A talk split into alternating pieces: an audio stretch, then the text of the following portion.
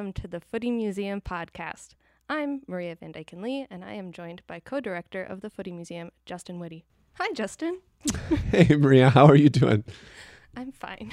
I, I'm okay. you say that with the lead sweatshirt you're wearing and with the appropriate face. It was another tough weekend for a Leeds fan, wasn't it? Uh, As per usual. Tell us about it. yeah, so this weekend should have been easy. Like, Leeds is Mhm. playing Forest. We're at the bottom of the table, but I looked at everyone below us and I was like, this is fine. Everyone below us is going to lose. Everton versus Arsenal. Oh, no chance. Ever- I mean, Uh, Everton's dead in the water. Yeah. West Ham versus Newcastle. Flying Newcastle, all that Saudi money. Yes. Yeah. Uh, Wolves versus Liverpool. Yeah, and even, I mean, Wolves, Liverpool, that's a gimme, right? Yeah, everything was going to be fine. Yeah. We were fine. Yeah. So I wake up Saturday. Could even move up maybe 15, yes, 15, maybe gonna, even 14. We were going to soar this weekend. And the new signings are in The Weston McKennie, hmm All this fresh blood. This the soccer mastermind, Chris Armas on the sideline. What could Your- go wrong? your favorite. it's the first thing I see when I wake up on Saturday morning is Everton 1 Arsenal 0 across the TV screen and I was like this not good. Mm. And that pretty much set off everything. Everyone who could gain points that I didn't want to gain points gained points. Yes. And It is cruel. Ugh. Wolves ended up uh, blowing out was- Liverpool. yeah. West Ham tied with Newcastle. And so now Leeds are just above Again. the drop zone, tied on points with a newly resurgent Sean Dyche Everton. oh, and they played pretty well. They played with a, a purpose and drive that um, A direction. I don't know. hey, maybe they just needed a, a simple a simple approach that Dyche, or maybe Frank Lampard is actually just a crappy manager. maybe we can just agree on that at this Maybe point. Maybe that's what it was. Yeah, it was tough and I think for a lot of us, you know, Leeds United States of America, we have a lot riding on it and you watch those games and you wonder if they don't make it, if Marsch doesn't make it, is the whole US takeover of the Premier League over? But then you remember on the flip side, we have players like Tim Ream and Fulham who had an amazing weekend Mhm. as well. Um, so it's not just Leeds, but there's there's a lot of uh, stars and stripes over there. there it's they they yeah they really went on, all in on the stars and stripes which really is not like a priority for me at all it was just like a fun Wait, little do ha- you do you hate America? no i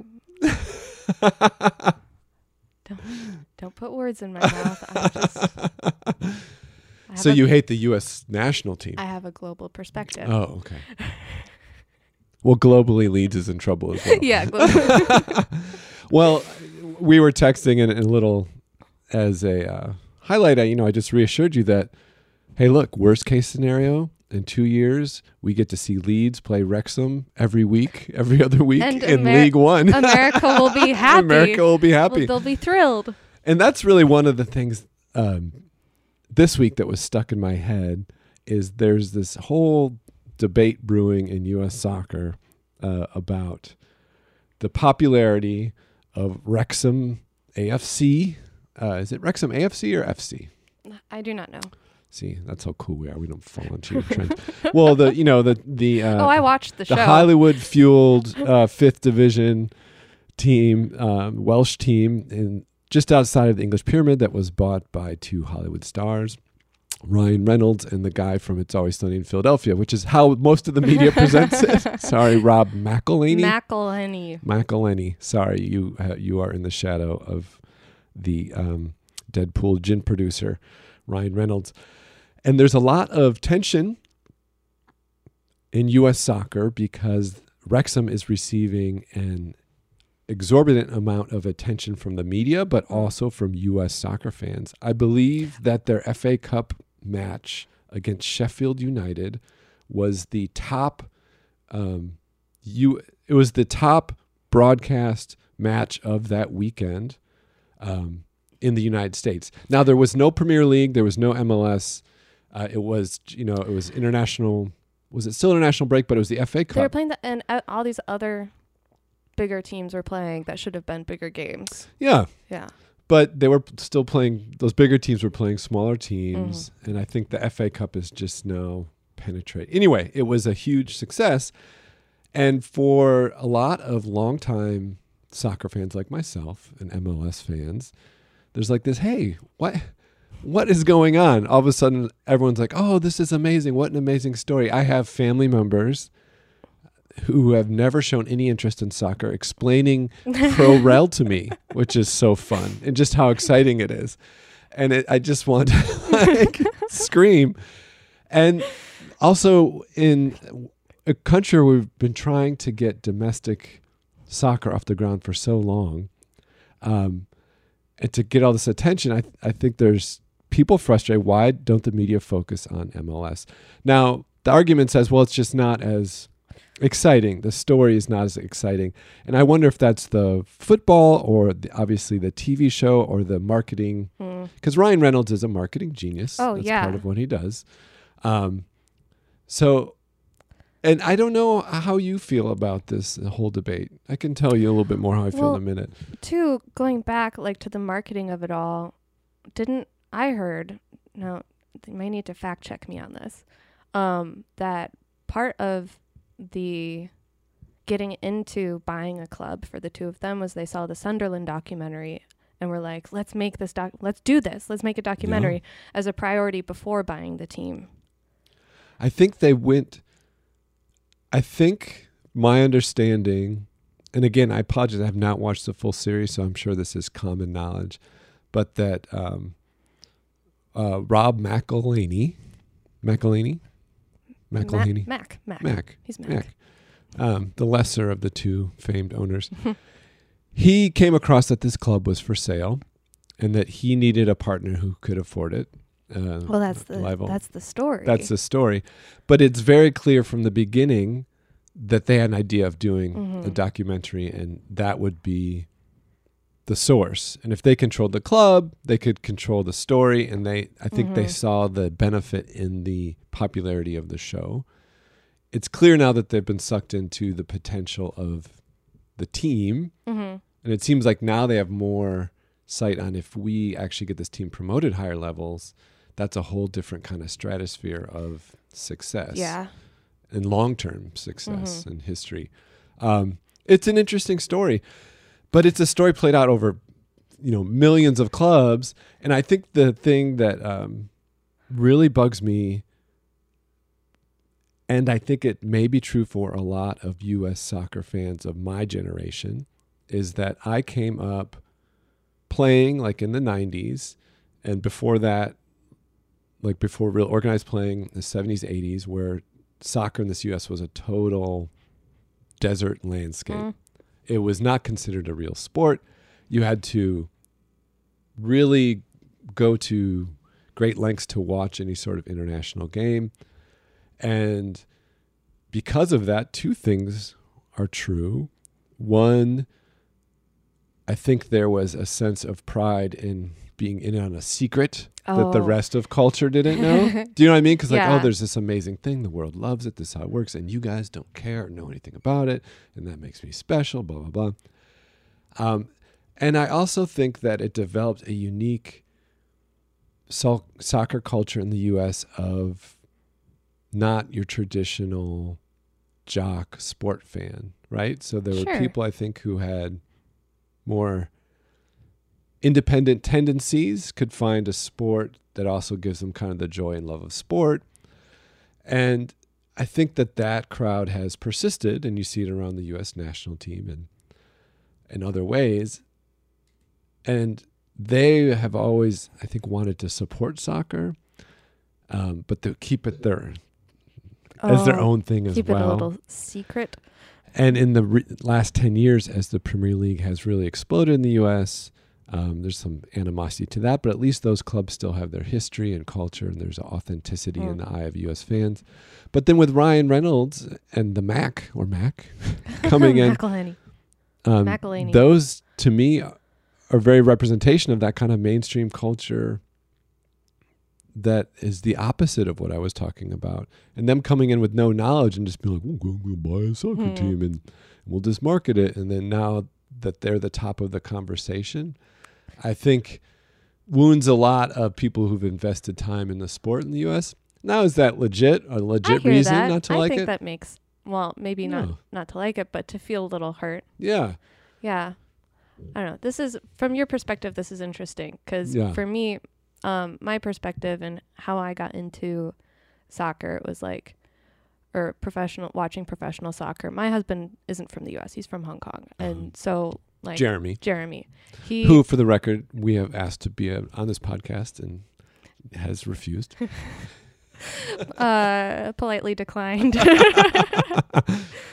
um, so his he always watched European soccer growing up, um, because that's what was popular, uh, where he was, and um, so he was like really into peak Barcelona, and um, uh, so when I started getting into it because he was into it. We were always watching Premier, and like I was like, okay, I'm gonna pick a club, and I'm gonna pick this club because they just got promoted and they're in it now. And then now, of course, it's United States of Leeds, which is an interesting shift for me, even though it was a very brief time before that. But um, so coming into it as somebody who wasn't invested in MLS, not because um, I never had any interest, but because my connection was somebody with a different perspective hearing you and your perspective, it makes so much sense that um, having all the hype be around by somebody who wasn't in the niche MLS culture and then going out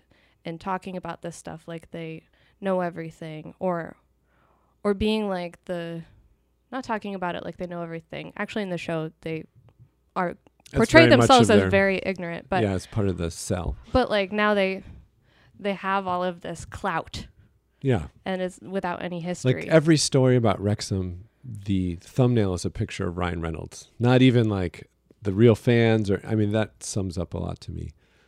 And I, I think additionally, for so long, like even when I, I when I played, and I think early U.S. men's national teams, there was a very strong sense of us versus the world. oh, and this desire of the U.S. wanting of soccer wanting to take root in the United States and have success in the U.S. Um, as its own product. So I think that's very much behind the national team. That was the dreams behind MLS. I think there's some st- core structural issues with MLS that will always prevent that. But the idea that we could support our own city's clubs and our national team and compete on the national level and to have this much US success for a tiny Welsh city hmm is also I think rubs some people the wrong way. And again, I think it's all silly the the whole debate because really it's just a show that's popular. People like it. and it's, It's it is a fun show. I'm sure it is. but it, there is funny. There's a lot of chatter about that. The other thing that happened this week um, that caught my attention is Apple TV launched its MLS. Oh yeah, did you have something else to say? Oh, I was I was gonna say this has to do with MLS too, but Oh. Jeremy actually started looking at tickets for Chicago Fire. Oh, Now finally, fire, fire, fire. Um, yeah, you know, I I love going to fire games. I think you guys will have a blast. But Yes. it's one of those things where it's there's not the crowds there should be. There's not. well, we're gonna try and fix that. Yeah. Two more bodies. So you, when you see that excitement for a, t- a Welsh team, you're like, why? You know, there's a team. Right In our case, like right in the city. Again, some structural issues we could talk about another time. Um, but it's it's a fun atmosphere. But that's great. That's Yeah. great. And it's like what's nothing wrong with having your club in England and having your local No, team too. that's Yeah. but but go to a game and yeah. I'll be curious if you guys take advantage of this Apple TV MLS package. Oh so well, I didn't see that it had been launched because the coverage of Wrexham way outdid Well- the coverage well, of the uh, Apple the, TV the launch. The coverage of Wrexham not only overshadowed the launch of the Apple TV MLS package, which is Apple TV now has exclusive rights to all broadcast content for Major League Soccer. And there, if you go to your Apple TV app, at the top, one of the options is MLS. And they have a very robust site with backstories on each club, past reporting, uh, recaps of last season, uh, previews of each team. So there's a lot of money going to it. It's still it's very corporate feeling, but Mm. that's kind of MLS in itself. I'll be curious how it goes. Um, but the other thing, the Wrexham story I forgot to mention, overshadowed is all this underdog talk about Wrexham. There was an MLS team in the Club World Cup for the first time in history. Did you know that? And I they played didn't. this I weekend. So the Club World Cup, FIFA Club World Cup, is all the top teams from uh, different the different FIFA conferences, and they have a World Cup. It, it's not taken too serious till like maybe the final game usually.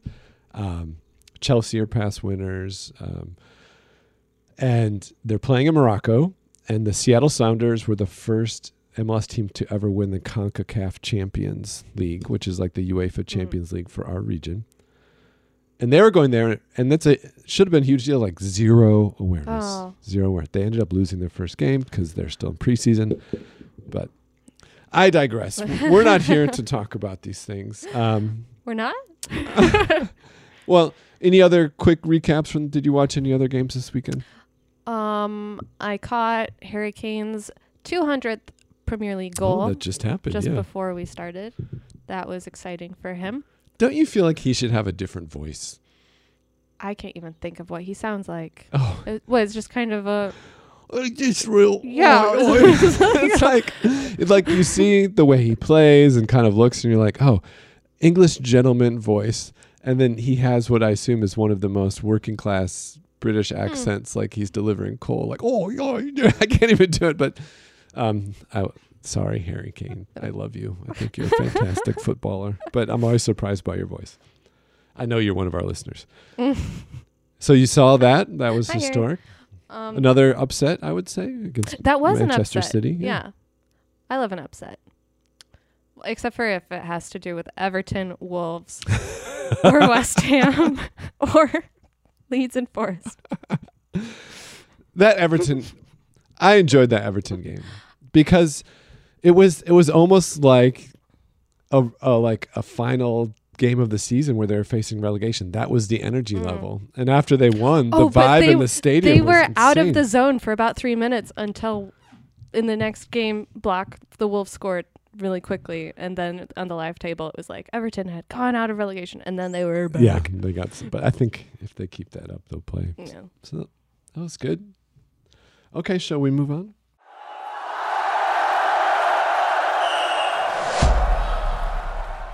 All right. So, as you know, each week for an indefinite period of time until we're ready to move on to some other uh, design and uh, football culture aspect of the game, we have decided to choose a different country in the world and then look at their uh, footballing structure and choo- each choose a team uh, from a uh, from that country and kind of break down their crest. We can choose the team based on a connection, but mostly it's um, what we can find out and what designs kind of stand out. So to make this really open, and it, it's exciting because so far I've learned quite a bit. To be honest, is that each at the end of each episode, we randomly select a country. We're For next spinning the globe. um, and what, what what did we end up picking last And- week? we spun the globe and we got Serbia. Woohoo! Oh boy! And was that a complicated sandwich of football? yeah, it was. now, when you when we um, initially chose it, we were looking at some of the crests quickly online, Yeah. and they're they, different. they're different. They're Yeah. interesting. And yeah, and you were like I was like, "I'm excited." I was excited to talk about it. I'm like, oh, I'm liking these. And then I was like, oh no, th- I'm not. and, what, and what made you say that? well, what I didn't really realize is that there's this really active and loud part of the fan base in Serbia Mhm. with like far right nationalist views. Yeah, the Ant- ultras. Yeah, anti LGBTQIA views Yeah. and um and they demonstrations and violence and so that diminished my excitement. Yeah, I think that um, before we start, it's kind of hard to not address some of the complications and uh, darker histories that, that Yeah. line up with Serbian football. And I think a good way um, to start that is, you know, first maybe just give an overview of where the league is. So the uh, the Serbian uh, Serbian Super League, the Mozzart Super League, I think that's their sponsor, um, has only been around since 2006 and has about 16 teams. And even though it's been around only around since 2006, a lot of the teams have been together since the 20s. That's because being a Serbian football league, they were part of the former uh, country of Yugoslavia.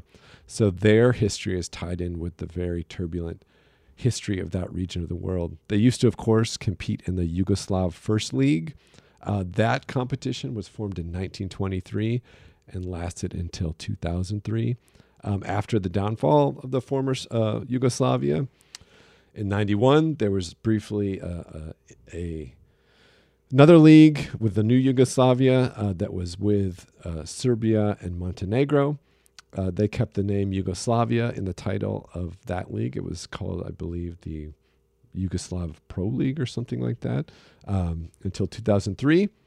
Um, and then the country changed its name to Serbia and Montenegro, but they still kept the name in the league. And that lasted until 2006 when Montenegro gained independence and formed its own league, the Montenegrin First League. So then we have the Serbia Superliga. The champions currently are Red Star Belgrade. There's really just two teams, and we're going to talk more in depth about them Yeah. that have dominated the league um, Red Star and Partizan. Um, UEFA currently ranks the league 11th in Europe of 55 leagues, so the the caliber of play is on the higher end, and they have amazing, um, amazing. They have very successful academies, youth academies. There's Serbian players who come through. I know the Partizan Academy, probably Red Star as well, who play all over Europe. Uh, some of the bo- most well known, Alexander Mitrovic from Tim Ream's Fulham in the Premier League. You may know him. And of course, Bora Milonovic. Vilo- Milonovic? Milonovic. I only know him as Bora.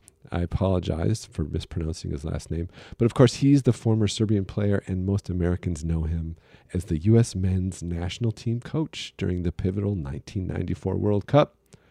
Um, their national team is ranked number 21 in the world and number 13 in UEFA by FIFA. So, again, top half of middle. Um, and that's kind of the overview, right? Um, and that's kind of the overview. Now, I mentioned the turbulent, not turbulent, but kind of weird history of the league having to change. That's of course because it parallels the change in the in the Balkan regions, um, and it's not it's impossible to I think understand the complexities of football in Serbia without knowing that history a little bit.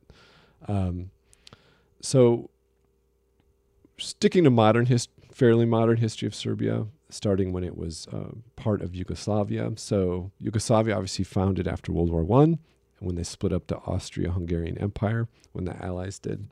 Um, in 1945, after World War II, Yugoslavia became um, a communist country led by their um, controversial, potentially tyrannical leader, um, uh, Tito. Um, in 1963, the country was renamed again as the Socialist Federal Republic of Yugoslavia. Uh, Yugoslavia is interesting is that the communist form was the communist form of the country was very much formed in the model of Russia, and there was an alliance with Stalin, but they quickly separated. Um, so they were still communist, but kind of independent from Russia. They, you know, Tito, who was their uh, leader for president for life, basically, died in 19, the 1980s, and after he died, um, despite what he may have done or people viewed, there was something about him and his administration by force or force of will was kind of keeping this country of very um, different regions and conflicting ethnic backgrounds together. So after his death, there was a rise in different nationalist tendencies and conflict within the country. Um, and so Yugoslavia began to break up along the borders of the different sections in the country against Serbia, Montenegro, Croatia. I'm, I'm screwing this up. Am I right so far? It's a lot of history. Bosnia. Bosnia. Um, so that led, of course, to the Yugoslav wars, um, which really went from 93 till as recently as 2017. Yeah. There's still conflict. And I'm very, in my mind, when I think of this region of the world, that history is very front of mind. It, that was, you know, 97.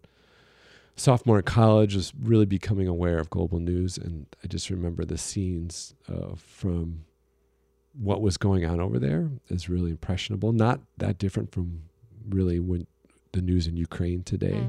Mm. Um, just the amount of destruction and violence. Um, and I don't think that there's a way that that could not leave an imprint on a community. Um, several uh, political and military leaders from the Yugoslav wars were tried for war crimes, genocide, and other crimes committed during those wars. Been through it all. A lot of these football clubs continued to operate at some capacity. And I imagine several of their players were directly involved in or affected by this violence. And the fans most definitely were, right? Mhm. Um, and I think that that kind of recent destructive, vi- violent history and disruption can't but stay with a society for a certain amount of time. So then you throw in football, which in its very nature is tribal, Mhm. um, is very much about alliance, belonging, choosing a side.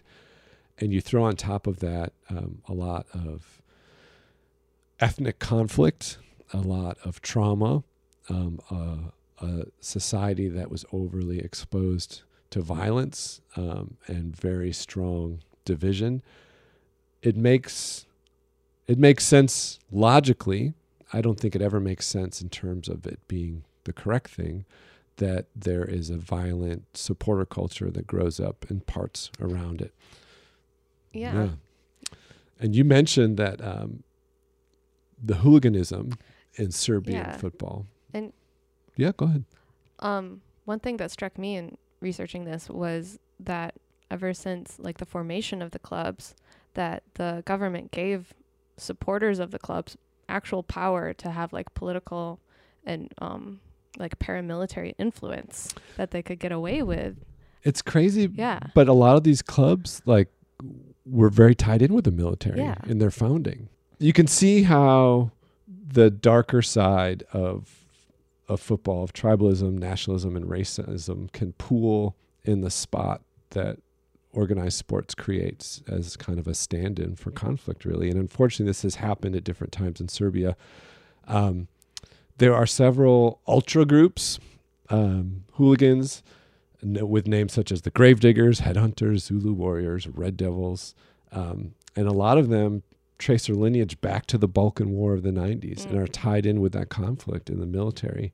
Um, they're renowned for their tough as nailed attitude and their kind of love of and seeking out of violence. I mean, in the past, Serbian ultras have killed rival fans, uh, including famously a Toulouse supporter in 2009 who was beaten to death with iron bars and Ugh. bicycle chains.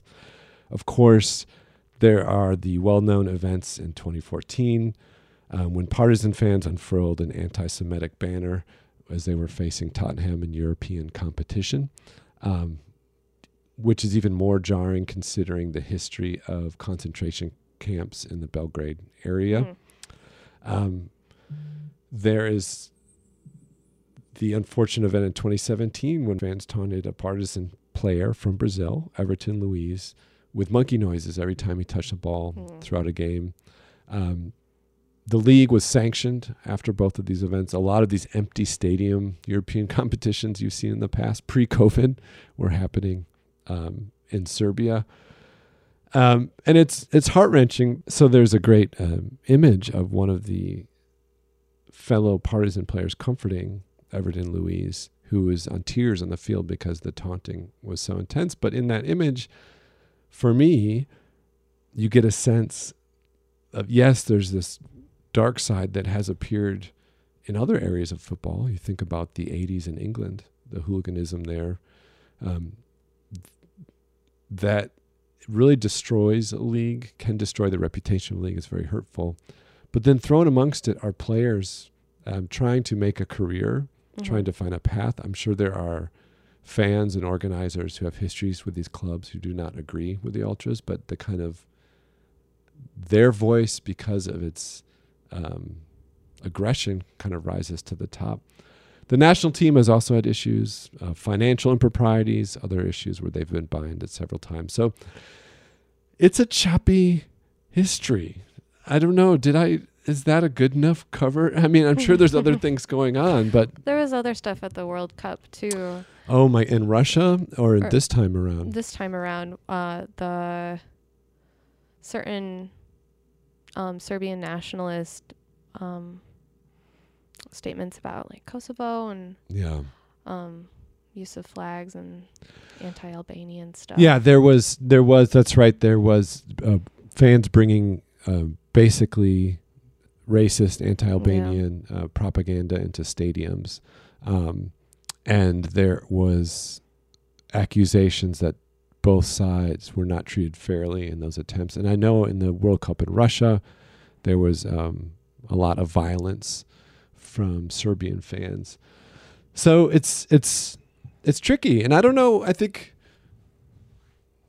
when we decide to talk about when we decide to talk about design and culture and history through the lens of football, I think it's because we both maybe are drawn to the more positive sides of that, but I Mhm. think we have to address the tendency for this darker side.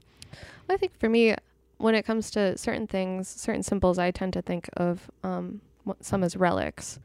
Um, like the communist star is in both of our logos that we're going to be talking about. Yes. Serbia is no longer communist, but the fact of the matter is that, at least for Red Star, the symbol of the team is still an is an active symbol and an active thing that people rally around. Even Yeah. though the communist thing that began, it's like it was a, a political emblem masquerading as a football crest, and um, that part of it's a relic now. But the this the logo itself is an active symbol that some people use for far right views. Yeah. And it's it's wild how that can be adopted the world over. I mean, if you just look how the Brazilian national team jersey has been adopted by the far right in Brazil. Hmm. Um, and I was when I was looking at this issue, and as I mentioned, it has appeared at different times in different places.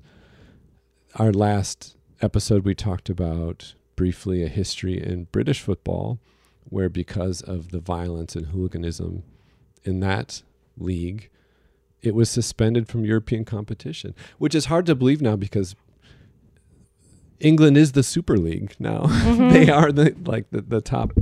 So I say that with an understanding that there's the potential for it anywhere. You know, I know even in the US in in sports there's a lot of violence between fans and considering the climate at times here I'm surprised that there hasn't been a political tinge to certain teams or approaches and I hope it doesn't happen because that could be pretty awful. to say the least. so I, I, it's it's it's tough, um, and I hope it changes, um, because it really is the first thing that comes to mind when you think about when you start researching Serbian football, and it covers up a lot of interesting history. Um, there's a lot of great players that have come out of the country, and I'm sure that there are stories, normal community stories that have surrounded these teams in the past that don't aren't so dark. Um, but we can't. We have to address that before we Mhm. just talk about the design, and I think more of it will come up in the design. And as we mentioned, there's really just two teams where there's a lot of deep information out about, and that's um, Red Star and Partizan. And I've just been talking a lot, so I think we're going to start, and you're going to talk about Red Star Belgrade. so the team that I covered for today is Red Star Belgrade.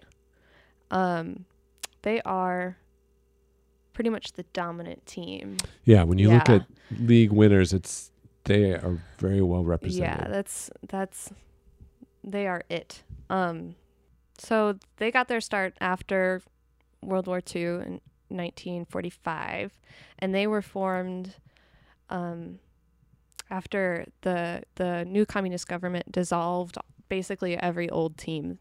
Like there had been teams playing during the German occupation. They dissolved those. They dissolved anyone who didn't ideologically align with the new communist government. So they kind of took the old pieces and put them back together. And um, Red Star Red Star Belgrade was formed from the resources of the former SK Yugoslavia club. So they had been known as the Reds, and they played in red and white, and so that's kind of where they got their visual identity. Ooh, clever. Yeah.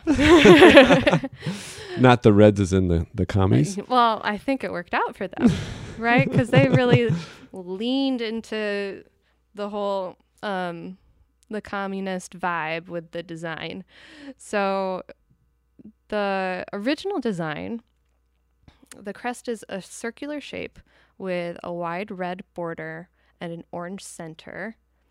And then within that circle, there's a red communist star that's laid, laid over top of the orange, with the bottom two points are resting on top of the red border, and the top three points of the star are protruding from the top. So it's almost like it's rising out of that yeah, circle. it's like rising yeah. out of like this red sun. um, red dawn. Yeah. and then in front, that's kind of the background for this figure, this human figure that's orange and brown, like the background, with its arms stretched out, and it's kind of like almost this um, Da Vinci type. It reminds me of like a um, Russian space program oh, logo. yeah. Very much. Yeah, very much like this. Like a non-gendered human figure Uh-huh. s- spread across. Yeah. Yeah. So it it either has like yeah, these kind of like Russian-y government human achievement vibes, also this like very sp- like athletic sports person vibe, like a little action figure. So, like in the 1980s Hollywood movie, the uh, illegal sports complex in Russia that was making Yeah. cyborg athletes would have this logo. This is the guy. This is the logo yeah. um, and then in Cyrillic, it's written Kravin Zvezda. Oh, beautiful. Zvezda. I dare say that your Cyrillic pronunciation is better than your Italian. Oh, it might be. I'm so sorry to all the Serbian speakers out there. That translates to Red Star, which I will be referring to it from here on out as such. Um, So that's the that's first the one. first one. Yeah. And uh, that only lasted for five years. Um, and then they went for something much more kind of less, a- little less um personality, we'll say, a little more pared back. But uh, when I read about this, um, where I was reading from said that they changed the design to make the logo in line with football heraldry rules. And I did not realize that there were rules. I have not found these rules Hmm. anywhere. I don't know who made these rules. So explain what uh, like football heraldry. So that's like when you see the shield Yeah. and something that looks more medieval almost or like crest like. So yeah, I'm going to have to dig deeper to see if I can find the rules. Well, I wonder if those were rules within Europe or within It was 1950, so Yugoslavia, maybe, or maybe I don't Yeah, know. That's interesting. But the new design, and there are four versions of this. Um, the same basic design that they went through from 1950 to 95. And it's a simple triangular shield shape, which is called the heater shape. Fun fact, because it looks like an iron. Oh, Yeah. nice. Yeah. Um, with a red star placed in its center, the shield is cut in half diagonally to be white on top and red on the bottom. Uh, with the red, I said in half, but it's taking up about two thirds of the space. The star is outlined um, to break it apart from the solid background, and there are several versions of this. It's in different ones outlined in gold and in white. Um, in the upper left, there are bold letters in Cyrillic that look like an OK, but the O is actually the symbol closest to F, so it's football club. Um, and in the version that's the most recent, the longest lasting, um, the shield is outlined in gold. There's like a little white space and then a gold uh, stroke So around this- the outside. This to me looks like um, just the most basic, generic, communist type logo. It's just Yeah. red and white, diagonal through the crest, the center star, the Cyrillic. Yeah. Uh, and, and it just is like think of a again, team. Think of a team called Red Star. This is what this is it. or like a, a fake Russian beer um, Oh, yeah. logo. I mean, it Mm. just. I know I keep saying Russian, but like communist. it is. It's heavily very- influenced by that absolutely. Yeah. absolutely. Yeah. Um, and that stayed pretty much it that- for a long time. Yeah, that was basic. That basic design was fifty to ninety-five, um, and this was the crest that they actually had their like biggest moments ever with. With this is the badge they went to with the 1991 European Cup final, Ooh, and um, they won that game, and they won the International Cup final that year in 1991. wow. And then, um, of course, all hell breaks loose in the former Yugoslavia. Yeah, literally. So uh, things change. Things aren't as um, going as well on the soccer scene, understandably so. more important things going on. More yeah. important things going on. Um, and the crest changes really for the first time since that beginning spaceman from the 40s. and this is this is tough because this is definitely a reaction to the politics Yeah. um, they shrink the shield down and place it inside of a larger circle.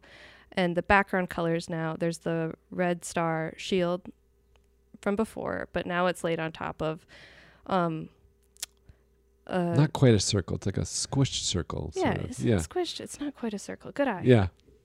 what would you call that? Like a, An oval. but it's not even. yeah, it's kind of like a bottom heavy oval. Yeah. Um, this isn't a very strong design, but it they basically added the colors of the Socialist Federal Republic of Yugoslavia flag Yes. as a statement. hmm It's a And what what is statement. that statement? Uh, We're part of the socialist. all of you people leaving the Socialist Federal Republic of Yugoslavia. Oh, look at us. Weird. Uh, Yeah. shame on you. Um, so this so it's blue on the left. blue on the left. and on the right side, there's red and white stripes, and there's five of each. And then on the outside, there's a, a stroke of another blue stripe encirculating everything. I don't know about the politics of the change, but I actually find it more engaging. In like the the shield just with the star in it Oh, yeah, works better without the the like uh the Cyrillic F you know, like OK letters within it. Oh yeah, the Uh, OK is now on top. It's in the circle. It's not in the shield. Um, it oddly could be mistaken for a U.S. badge. Yes, it's very. it looks very, very, very, very, very American. Yeah. It, it would fit, except for the OK. except for the complete history. And It also, you know what? Also, there was a version of this that had Latin letters FK for football club. Yeah, Um, so that looks maybe a little bit more closer. Yeah, closer to what could be construed as a U.S. and then they flag. didn't keep that for too long, did they? No, that was well. Actually, that was the two versions of that were 95 to 2010. Mhm. Um, and then they went back to the original, but they're now they've added stars for uh, 30 plus League Cup wins. so now they have three stars. Um, yeah, that not much changed. I, I'm not surprised that they went back, considering all of the politics, the current politics. Um, and the use of this as like a symbol for Serbian pride, I'm not surprised they kept it.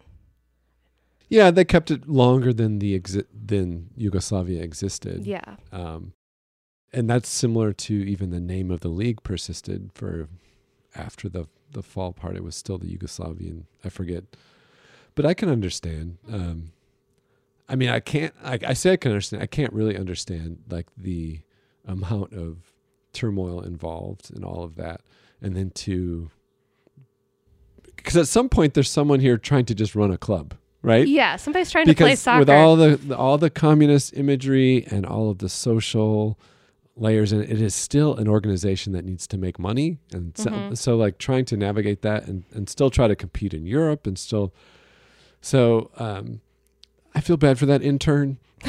I just really, you know, that's a, that's, copied and pasted. that's They're a like, lot of stuff to carry. That's a lot of stuff to carry. Okay. oh Oh. you want me to do what? Okay.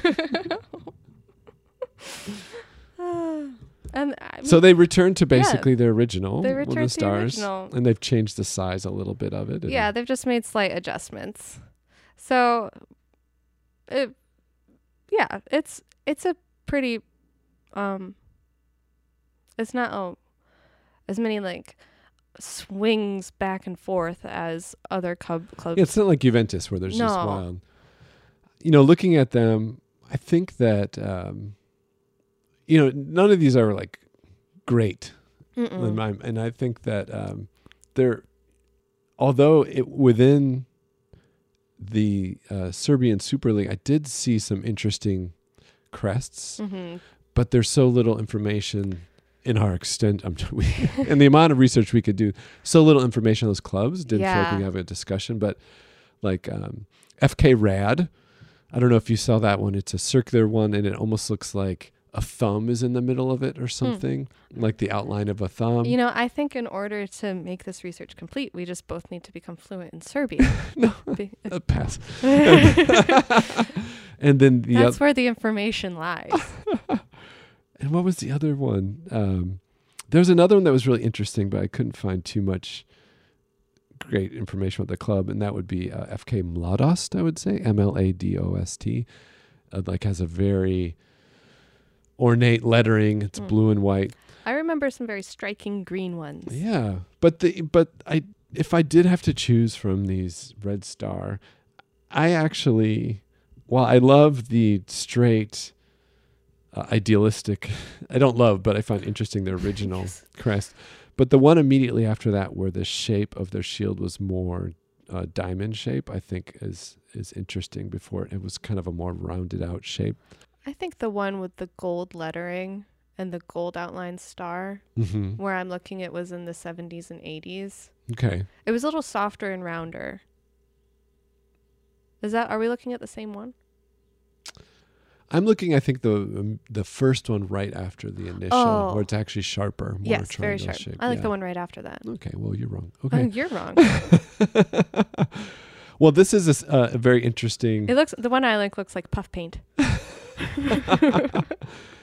this is a similar um, in ways there's some similarities between our two clubs um, obviously because of shared history um, They're also arch rivals. they, they are arch rivals because they're the two best teams and they're both in belgrade. Um, so partizan or partizan belgrade is the, the club that i um, was looking at their crest. A little history about this club they were actually formed by the army in 1945 and the club is named in honor of the partisans the group that were uh, as they often say were the anti-fascist group and that's actually the group led by tito um, that helped him rise to fame within the country so very tied in with the military um, the club is a huge multi-sport club Oh, same with same with Red Star. The, so the it's very much this European. They have basketball, they have gymnastics, they have esports. So it's a huge enterprise from chess to water polo. Um, I was really surprised to find that Partizan has one of the top youth development um, academies in Europe, Oh, and a lot of the Serbian players that are all over Europe, and they do play all over Europe and the world, have have come through that system. Um, they are nicknamed the Steamrollers uh, after their dominance in the 1964-65 season, when it kind of high, coincided with their golden generation of players, and the way in which they were steamrolling other teams. That nickname has stuck. Their farthest European competition was in 1966 when they were in the European Cup final against Real Madrid. They have appeared in the Champions League and are regular um, uh, regular participants in the Europa League competition. Um, so there's a lot of history there. That's similar to Red Star, Yeah, which makes sense because Yeah. they're the two like top docs. 60s, early 70s. yeah, I found things this. started to fall apart. Yeah, I found this chart. Might be derailing us here. But this is sorry. This is the UEFA ranking for Red Star. Oh yeah, there's a little bit of a drop off. They're right at 1993. 93. Just they were right at the top, Well- and then bam. but it's amazing how much they've climbed in the Yeah. last uh, the last decade. Yeah, you can really learn a lot about a place by just looking at their UEFA ranking chart. Um, so again, similar to Red Star, they there was only really one big jump in the design of their crests. Um, and then there were just variations on the second one. And so their first one was adopted a, uh, a crest with a blue disc with a yellow border and had a red five pointed star in the middle, which symbolized communism.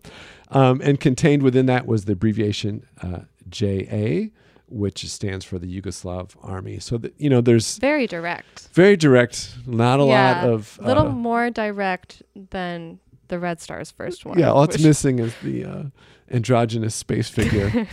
um, to someone not in the know, it just looks like it says yeah, yeah. It's like yes, it's, like, I'm so happy. but I mean, again, this is like the stereotypical communist emblem: Mhm. the blue, the red star with the gold outline.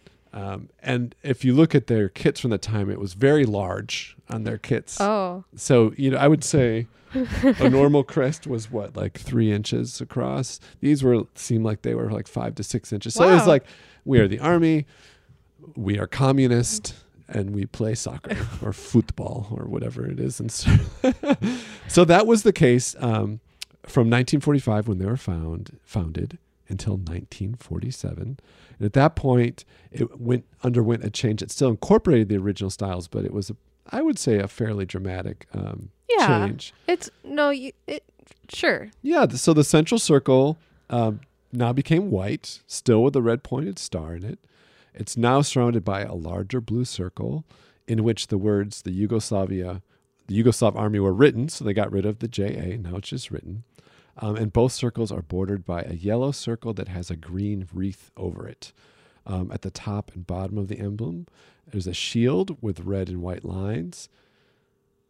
Excuse me. At the bottom of the emblem was a shield with red and white lines, and at the top were five torches representing one of the five nations of Yugoslavia so Serbs, Croats, Slovenes, Macedonians, and Montenegrins. Um, so this is all a clear reference to the national emblem of Yugoslavia. So similar again to that adaptation of the Red Star, um, bringing in the Yugoslav national imagery, um, and that that form, one or the other, is really the basis for what's today. But it did go through four other iterations. So in the in 1950 it changed, and in that change. Um, Partizan was separated um, from the Yugoslav army, and for the first time, the team's name was written in Cyrillic and Latin alphabets on either side of the center circle. So you have that center Oh, that's star in what the that middle. is. Okay. Yeah, so it's both in Cyrillic and Latin. The inscription of the Yugoslav army was removed from the crest along with a green wreath and was replaced by the words Sportsko Društvo, Sports Association. Um, Partizan used this emblem until 1958, um, and it still had the original colors, even though the team had changed its equipment colors to black and white a year before. Interesting story Oh, about the equipment colors because this ties into our episode last week. Um, so there's a story I found in a in 1957. So they're still, you know, have this colorful logo. Uh, the club was on tour in South America and had a friendly with Juventus. Um, a president of Juventus, Umberto Agnelli, donated Great job. donated two sets of Juventus's black and white jerseys to Partizan. And from that point on, all of a sudden, Partizan was wearing black and white striped jerseys. So we go from- strikes again. we go from Notts County, England, to Juventus in Italy. I think there should be a, a, Partizan. a Juventus tourney, like all the teams that stole Juventus jerseys. Yeah. Where did Yeah. Notts County get them from? Well, I thought they were so- also. I know they're the the oldest Yeah. club in association football. You just wanted to go back. Did you know? Um, so then um, that was its emblem till 1958. But then uh, at that point, the uh, to match the match the uniform in 58, they dropped almost all the colors. So now it is black and white uh, with the red star, and then the flame on top is also in red. Other changes at that point. Um, it was sorry. Oh right, the only other change is that it no longer says Sports Association. It now says Jugoslovensko Sportsko Društvo, Yugoslav Sports Association. Um, slightly changed in '63 when they added a six flame to the torch to reflect the change of the official state emblem, which now included six torches representing six Yugoslav republics instead of the previous five. And that remained unchanged until the breakup of Yugoslavia. In 92, um, they went under again a very minimal change uh, with Yugoslavia breaking up. Instead of Jugoslovensko Sportsko Društvo, the word Futbolski Klub, football club, were inserted, and the crest remains as it is to this day. Ever since 92. Yeah. Wow. And so the fonts and the size has just changed slightly, uh, but the, the crest they have today is the same since it's been 1958. So while the first crest we mentioned was very much kind of a stereotype of what you would imagine a Soviet emblem, Mm-hmm. I would say that's true about the others as well, except these would maybe, they look more like they would be on a, a colonel's or admiral's lapel yeah. with the um, the star very central, and it's it's almost like the one since 1958, the the black and red. To me, it's almost like a. Um, it is so stereotypical of kind of socialist design, Mm-hmm. propagandistic design. I could see it on vodka labels. I could see it Yeah. on. It just is. It It- is that. It has a That's what very it is. sharp vibe that the ones with colors don't have as much. now there is an unofficial crest of the club that's called the shovel. The shovel. Yeah. Um, and I was were you able I was not able to see exactly what that is, but I think it takes from the stripes at the bottom of the crest. That's I think I read that as well. and I think it's associated with the supporters' nickname as the Gravediggers. Um, Oh. um, so that I think is something used by supporters, but also starts to be tied in with a little bit of that complicated ultra history. Yeah. Yeah. Um, so I was surprised by the the breadth, the scale of this club, um, the players that have gone through it. Oh, and I was going to mention when you were talking, one of the best things about the Red Star Belgrade is that former Chicago Fire star Alexander Katai plays for them. Um, fire, fire, fire. Um, but when in looking at these, it made me think about this kind of socialist imagery because I think both of these are very clearly what you would imagine as propagandistic or Yes. communist design. And on the one side, there's a certain appeal to it um, that's very simple, very Mhm. graphic. Yeah. Right. Graphic, sharp, flat. Yeah, like a lot of the principles of uh, early Russian design was that in order to have a revolution, you have to have a revolution in visual culture as well, and there needs to be an uh, kind of populist approach to design where it's easily readable by all members of society, quickly recognizable and accessible, and that's definitely viewed in these. But when I was thinking about that, I'm like, what else is this familiar to? Why is this else seem similar? It seems very similar to MLS crests. Oh, well, so like the minimalism of modern crests and the simplicity Yes. of old Soviet crests. I would s- I would argue, yeah, Oh, yeah. You know, the yeah, and kind of the coldness as with, well. with They're very partisan cold. with partisan, yes. Yeah, It looks like an MLS crest. you couldn't. I could see the red star as well. You could not. No. uh, I could see a Texas team with that logo. with the one with the flag, the squishy circle. Um, uh, I think it's. I think the Red Stars is maybe too simple. Or I don't, not too simple because it's um, like the most simplest thing ever. But um, I don't know. Something about it doesn't feel MLS. Maybe it's because. I think I think it's because the partizan is a circle, and the Red Stars is a shield. Oh, okay. Well, I think that I was surprised. I it was interesting to me because I think Because, that the- because there are heraldry rules. how dare you? How dare How you dare you? break the heraldry rules? the heraldry rules must be observed. Um, You have a heater shield. I find it, I just find it interesting that the, the principles of really so, like communist propaganda dictated the development of a design style that you can't argue its influence. I think it's very influential. The pared down, Yeah. clean lines graphic, paired with um, contemporary crest design that is also pared down more for its easy adaptability to um, reproduction in different forms. I mean, think of the Juventus uh, crest we talked about last week. Mhm. It's so pared down, so simple, the so most.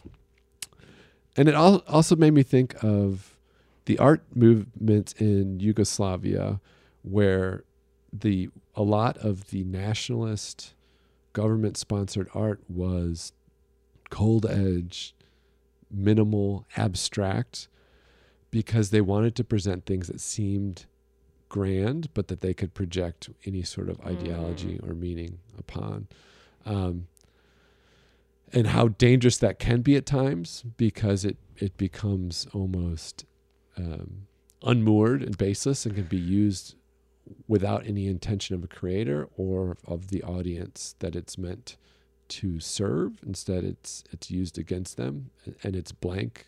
Um, and there's something very terrifying about symbols and images that represent a culture that are blank, Mm. that are empty, because what's really behind there?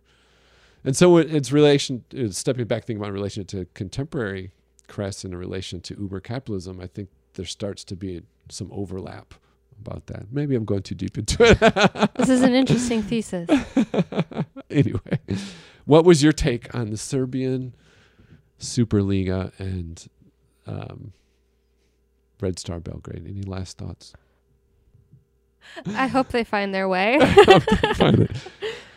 Yeah, I think Yeah. um, I think that's come through is that uh, I think I hope that the the the better voices find their way because I think ultra groups exist a lot of places in the world. Yeah. I do think they outnumber a lot of other voices, and they are they're dangerous. You know, it's Mhm. dangerous. Um, and we ha- often have an idealistic view of sport and competition, but it welcomes it welcomes instincts or behaviors that can be destructive if they're not checked. So. Mhm.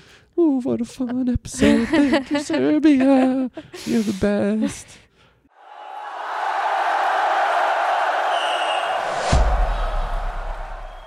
Well, that's it. That's our um, review of Serbian, quick overview of Serbian Very quick. football and, Very and surface. two of the uh, clubs. Well, I thought, you know, it was interesting. Oh, of course. I mean, surface, as, as in like, there's only so much you can do in an hour. Oh no, you'd have to dedicate an entire show to to what's going on.